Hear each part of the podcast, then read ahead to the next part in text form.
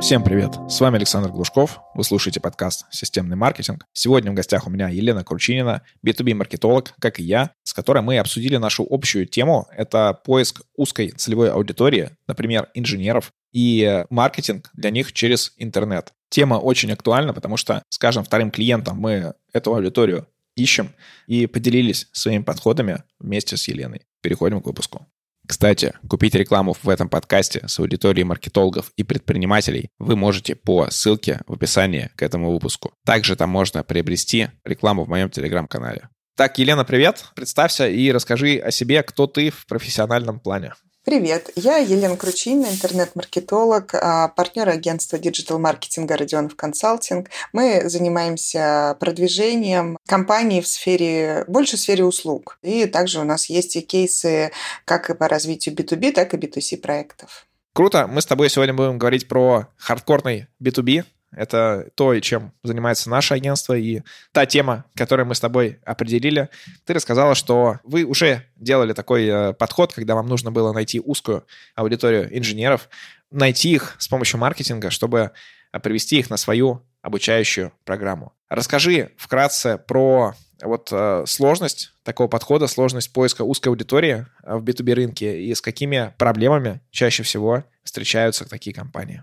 Да, у нас а, был такой интересный кейс. Компания занималась вообще консалтингом а, в сфере B2B. Работали они с заводами, где нужно было вот э, производить там ремонт и оборудование. А, но консалтинг – это достаточно дорогая, получается, вещь. Там и 30, и 40 миллионов, может быть, внедрение такого проекта. Поэтому пошли вот в такую тему, как «а давайте мы инженеров научим на заводе, чтобы они сами могли какие-то наши методологии внедрять, делать, и тогда, условно говоря, им не придется приглашать потом вот консалтеров за 40 миллионов. Но все-таки инженеров так просто отыскать не удалось. А есть, наверное, какое-то небольшое количество там профильных сообществ, где они, так скажем, тусуются, но они как-то вот ровным слоем, да, размазаны везде. Как, собственно, вот тоже частый кейс, да, как искать предпринимателей. Ну, они тоже есть везде, и в группе с мимасиками, да, и там почитывают какие-то другие истории. Поэтому здесь мы э, приняли решение собственно, и присутствовать везде. Лучшим, наверное, вариантом для B2B является контент-маркетинг по опыту. То есть мы очень много проводили а, образовательных каких-то историй. То есть в отличие от обычных B2C, там онлайн-школ, где провел вебинары и закрыл на сделку, да, то в B2B есть несколько участников принятия решений. И даже когда инженер пришел на наш условный вебинар, он сам не может э, выписать чек. Он идет э, там в отдел кадров, согласовывает с ними, они согласовывают бюджет, согласовывают руководителем, и это очень длинная как бы история. Поэтому э, приходится вот достаточно долго поддерживать в них этот интерес. Вот здесь э, очень важный момент, потому что мы много раз на подкасте затрагивали историю про то, что в B2B не работает какой-то вот прямой лидген прямой э, там запустил рекламу, получил лиды. Но при этом сам рынок B2B вот компаний, они многие еще к этому не готовы. Потому что глубина проникновения маркетинга в э, головы собственников таких компаний, она невелика. Конкуренция тоже не очень высокая у нас, поэтому это позволяет им вполне себе работать на нетворкинге, на каких-то вот там э, стандартных э, схемах, без вот сложных построения бренда, каких-то цепочек, воронок, подогрева, обучений и так далее. Как можно таким собственникам показать важность всей вот этой истории брендовой, потому что у меня часто бывает, когда я провожу продажу клиенту, если клиент не готов, это часто понятно по вот нескольким таким маркерным словам. Я понимаю уже, что, оп, стоп, я здесь готовил коммерческое предложение, но это не мой клиент, он еще не готов, он еще не созрел. И раньше я пытался их переубедить там прямо на встречах. Сейчас я их не переубеждаю, просто как бы они уходят, там, ну, вернуться хорошо, не вернуться, ну и ладно. Вот. И больше внимания уделяю скорингу на предыдущем этапе, насколько этот клиент мне подходит. Вот как ты считаешь, вот э, вообще есть ли эта проблема, и как таких э, собственников убедить в необходимости сложных брендовых историй? Да, я с тобой согласна, как бы сказать, с нашей стороны, да, с со стороны агентств. Проще сразу проквалифицировать клиента и не тратить время на него. Но здесь была история такая, что действительно собственник, а он еще, ну, человек такого возраста солидного, вот, плюс он был на самом зарождении рынка, и мы, конечно, все время вот это вот было такое противостояние.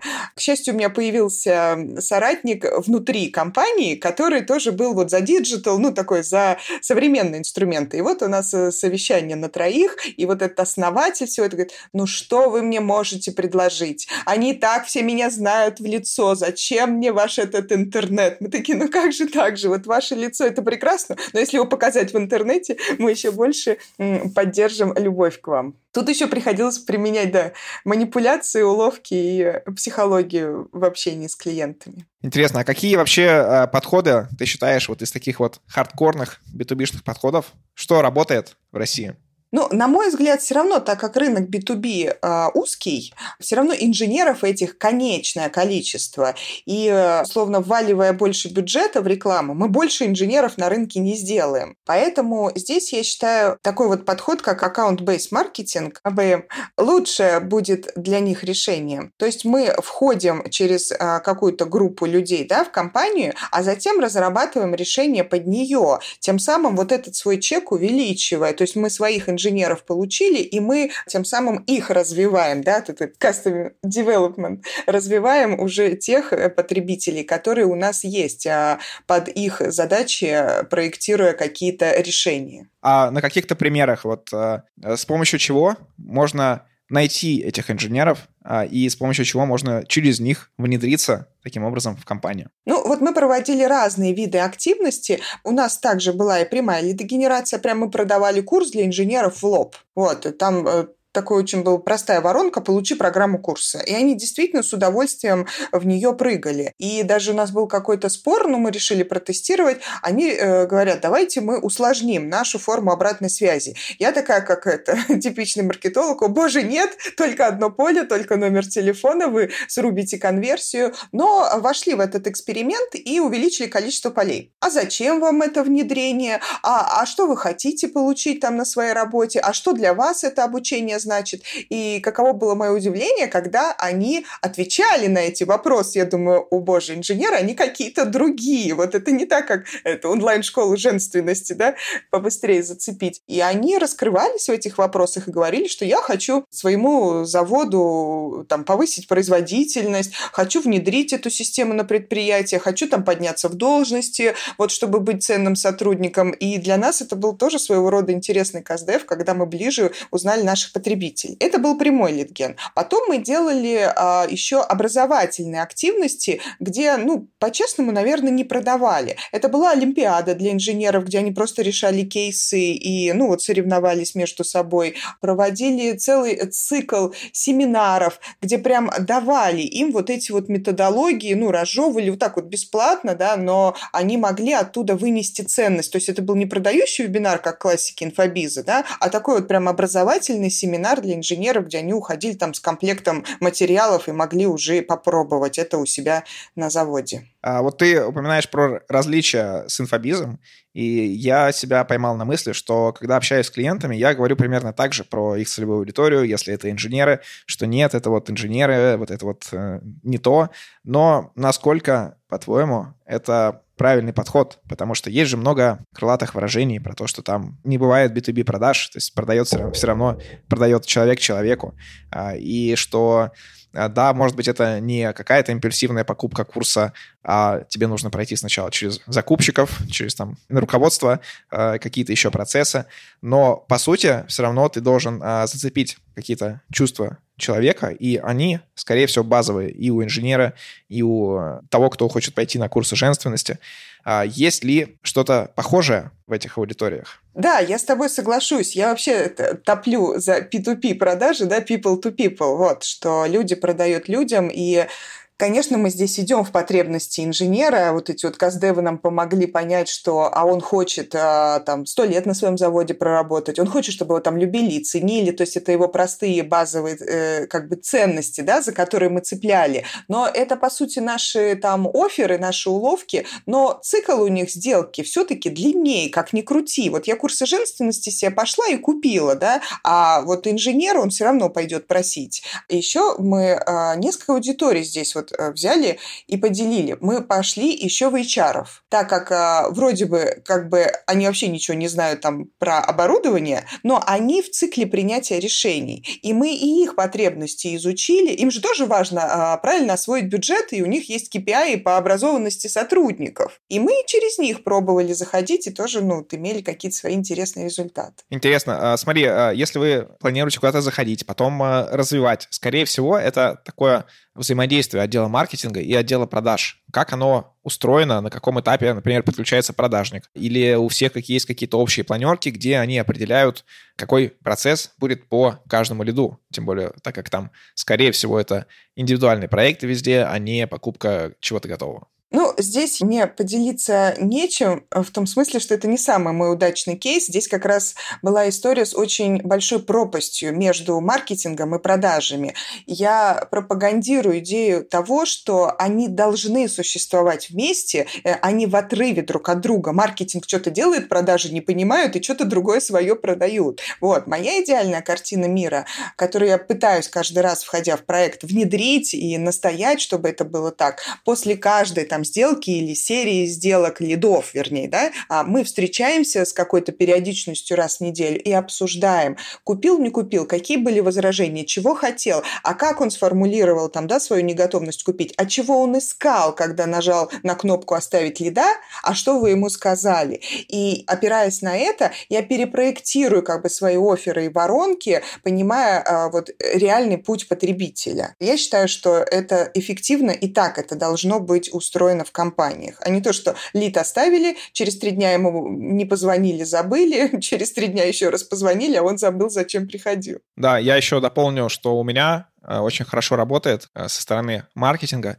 пойти общаться к всем людям, которые участвуют в сделке. В B2B это часто есть отдельно отдел продаж, отдельно какие-нибудь уже инженеры, технари, кто это внедряет проданное. И те вопросы, те как бы боли, с которыми встречаются на всех этих разных этапах, они могут различаться. И если всех собрать в такую одну конференцию, Zoom там на час, на полтора, и маркетолог будет мучить вопросами, но с изначальным таким подходом, что продажники, которым считают, что зачем мне это, или тем более технари, которые там часто будет сопротивление, чтобы они заранее туда шли с тем, чтобы я просто расскажу то, что меня спрашивают, и вот не буду думать, зачем это, не буду сопротивляться. И вот там можно накопать очень много чего по процессам, чем улучшить входящие материалы первичные, по которым клиент вообще попадает в поле влияния вот этой компании. Давай еще поговорим по каналам маркетинга, потому что мы тоже собираем аудиторию инженеров, и часто это быстро заканчивающаяся аудитория, то есть мы там выкупаем весь прямой трафик, выкупаем весь какой-то косвенный трафик. Если можно таргетироваться, мы таргетируемся в ВК. Если есть какие-то общие группы, можем купить рекламу в Телеграме. Что еще? Ну, наверное, каналы ты все перечислил, действительно, да, тут больше, мне кажется, речь о каких-то вот совсем механиках, что ли, подходах. Честно, во времена Фейсбука вот он как-то сам умудрялся находить а, по контенту, который мы производим, вот этих самых инженеров. У нас вообще не было проблем с лидами. Вот. Но у нас была схема такая, а, что в Гугле мы выкупали суперцелевой трафик, то есть по там 10 горячим ключам нашим, да, как обучение инженеров, ну, таким вот простым в лоб. Вот. А Facebook, опираясь на данные посетителям сайта, а, понимал портрет а, целевого клиента и находил нам их не знаю где, вот, в общем-то, да, без каких-то четких границ. А когда это все случилось, что мы больше не можем им пользоваться, мы перешли на схему Яндекс, ВКонтакте и посевы в Телеграм. В Яндексе, конечно же, лиды безумно дорогие, даже на бесплатные мероприятия, потому что обучение инженеров, ну, такая узкая ниша, он начинает палить из пушки по воробьям и уже не инженеров нам пригоняет, вот, не набирает достаточной статистики, в общем, обучение падает, ну, в общем, все сопутствующие проблемы. В ВК тоже я там спарсила все группы, где инженеры сидят и физиков, и химиков, и теоретиков, и уперлась в то, что все, аудитории кончились. И я а, воспользовалась такой штукой, как а, интересы в Яндексе. И там по Affinity индексу стала смотреть, а чем они еще интересуются. И, условно говоря, нашла там какую-то рыбалку, какие-то вообще истории там а, с фотографией. Или любят они сидеть в сообществах с барахолкой. А у них CPM ниже. И то есть, несмотря на то, что большое количество, может быть, нецелевых кликов, не вся барахолка мне нужна, но удавалось удержать эту стоимость лида э, за счет того, что эти группы не такие узконаправленные и расшириться. Вот. Ну, а потом, как обычно, набираешь себе этом аудиторию позитивных действий, уже э, с нее там делаешь лайки. А в Фейсбуке мы использовали бота, собственно, все равно собирали там с Яндекса на какое-то одно мероприятие. Вот, к примеру, там был цикл из 10 мероприятий. Мы нашли какое-то одно, которое давало высокую конверсию в регистрацию. И ботом анонсировали все остальные мероприятия. То есть мы не на каждое мероприятие покупали лида, а ботом их уже приглашали на следующее, следующее, следующее, на которое вообще там лидов с Яндекса не удавалось собрать. Вот такие тоже механики используют интересные механики, и вот э, надо заметить, что все они про аудитории, там, и сначала сбор, а потом уже работу по этой аудитории. Я, наверное, еще добавлю в этот арсенал тех инструментов, которые мы пробовали и которые у нас работают. Это покупка рекламы в журналах э, таких вот отраслевых, типа там горная промышленность, что-нибудь подобное. Э, чаще всего у этих журналов они уже вышли в интернет. Э, раньше у них была такая офлайн версия по подписке, сейчас уже есть какая-нибудь онлайн. Либо сам журнал офлайн, но сайт у них есть онлайн. Есть там группа ВКонтакте, канал в Телеграме, где нельзя разместиться таким стандартным пассивным способом, когда вы приходите и покупаете рекламу. Но можно разместиться, когда вы публикуете статью, когда вот вы там в офлайн журнале опубликовали, дополнительно э, вам размещают пост в группе Телеграме. Очень крутой способ мне очень понравился. Давай еще про контент поговорим. Это вот, э, наверное, возвращаясь к тому вопросу, что вот аудитория другая, не такая, что вот это более такая требовательная к контенту аудитория. И э, не любой копирайтер, тем более с биржи, может написать э, хороший профессиональный текст на техническую тему. Что ты скажешь про контент, как его готовить, какие способы работают у тебя и какие есть лучшие практики? Я считаю, что да, экспертный контент должны готовить эксперты. Вот у меня мало было такого позитивного опыта, когда внешний копирайтер мог написать что-то дельное. То есть вот эта вот вода водяная, которую никто читать не будет, ну, на мой взгляд, ну, по крайней мере, мой опыт такой, да, вот, я пришла к какой-то такой схеме, что я интервьюирую эксперта, мы получаем какой-то набор текста, и копирайтер скорее вот здесь вот редактор, рерайтер, да, но я делаю всю структуру, то есть заголовок, э, ту проблему потребителя, которую мы можем решить, да, как мы вот этот какой-то кейс раскрываем, да, и там CTA, призыв к действию, то есть я вот это вот все формулирую, интервьюирую, и только потом могу отдать на доработку. А вот то, что пишут копирайтеры, особенно сейчас с возможностью ИИ, ну, это какие-то такие простые истины, на которые которые вот э, скорее можно, наоборот, глупо выглядеть, дилетантски в глазах тех, кому ты пишешь, нежели кого-то на это привлечь. Вот, кстати, тоже ты интересную тему затронул, которую я с несколькими клиентами, которые попадал. Допустим, мы наняли какого-нибудь копирайтера, который э, не сильно вник в тему и написал откровенно плохой текст. И в сфере B2B э, так как, наверное, количество вообще вот действий или вот там единиц контента, которые создаются, оно небольшое по сравнению с B2C темой, а собственники обычно очень сильно прям волнуются, ну, переживают, когда получился какой-нибудь там, условно, глупый контент, который теоретически какие-нибудь э, другие инженеры могут прочитать и сказать, ну, это вообще как бы фигня, и значит, это компания фигня. Я не особо сторонник такого подхода. А я считаю, что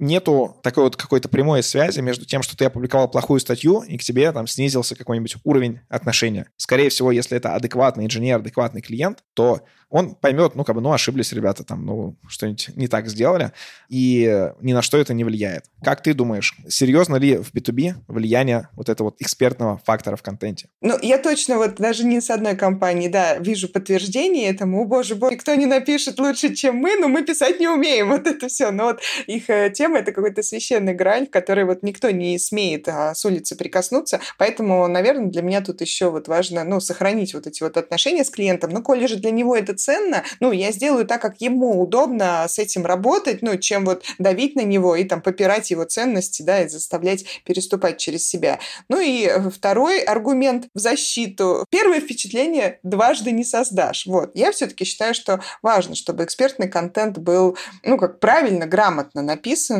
чем, не дай бог, попадется какая-то дилетантская информация. Елена, спасибо тебе. Мы с тобой поговорили про такую узкую сферу, в которой мы вместе работаем, и Э, обсудили те моменты, с которыми и ты, и я сталкиваемся. И я надеюсь, что что-то там полезное друг от друга узнали. Я от тебя точно вот некоторые механики возьму в работу с клиентами. А напоследок посоветуй или пожелай что-нибудь как раз тем собственникам, которые боятся еще делать такой маркетинг, который дальше, чем лидогенерация для B2B тем. Я, пожалуй, бы посоветовала в B2B темах не бояться, а в принципе идти в интернет и проявляться и лидогенерить. Я чаще вижу а, не, скорее не вот это выбор между прямым и непрямым, да, а вообще в этом вашем интернете нет моих клиентов. Да вы что, там в ВК, тем более моих нет. Вот они выбирают отраслевые выставки, там в лучшем случае журналы, да, но ни в коем случае там не Яндекс и ВКонтакте, и Телеграм, да ну что вы, да, вот я считаю, что люди есть везде. И вопрос только в технологии, как мы сможем их правильно найти, чем привлечь и какую ценность им дать, и мы их найдем. Всем спасибо за внимание. Подписывайтесь на мой телеграм-канал Глушков, нижнее подчеркивание, блог.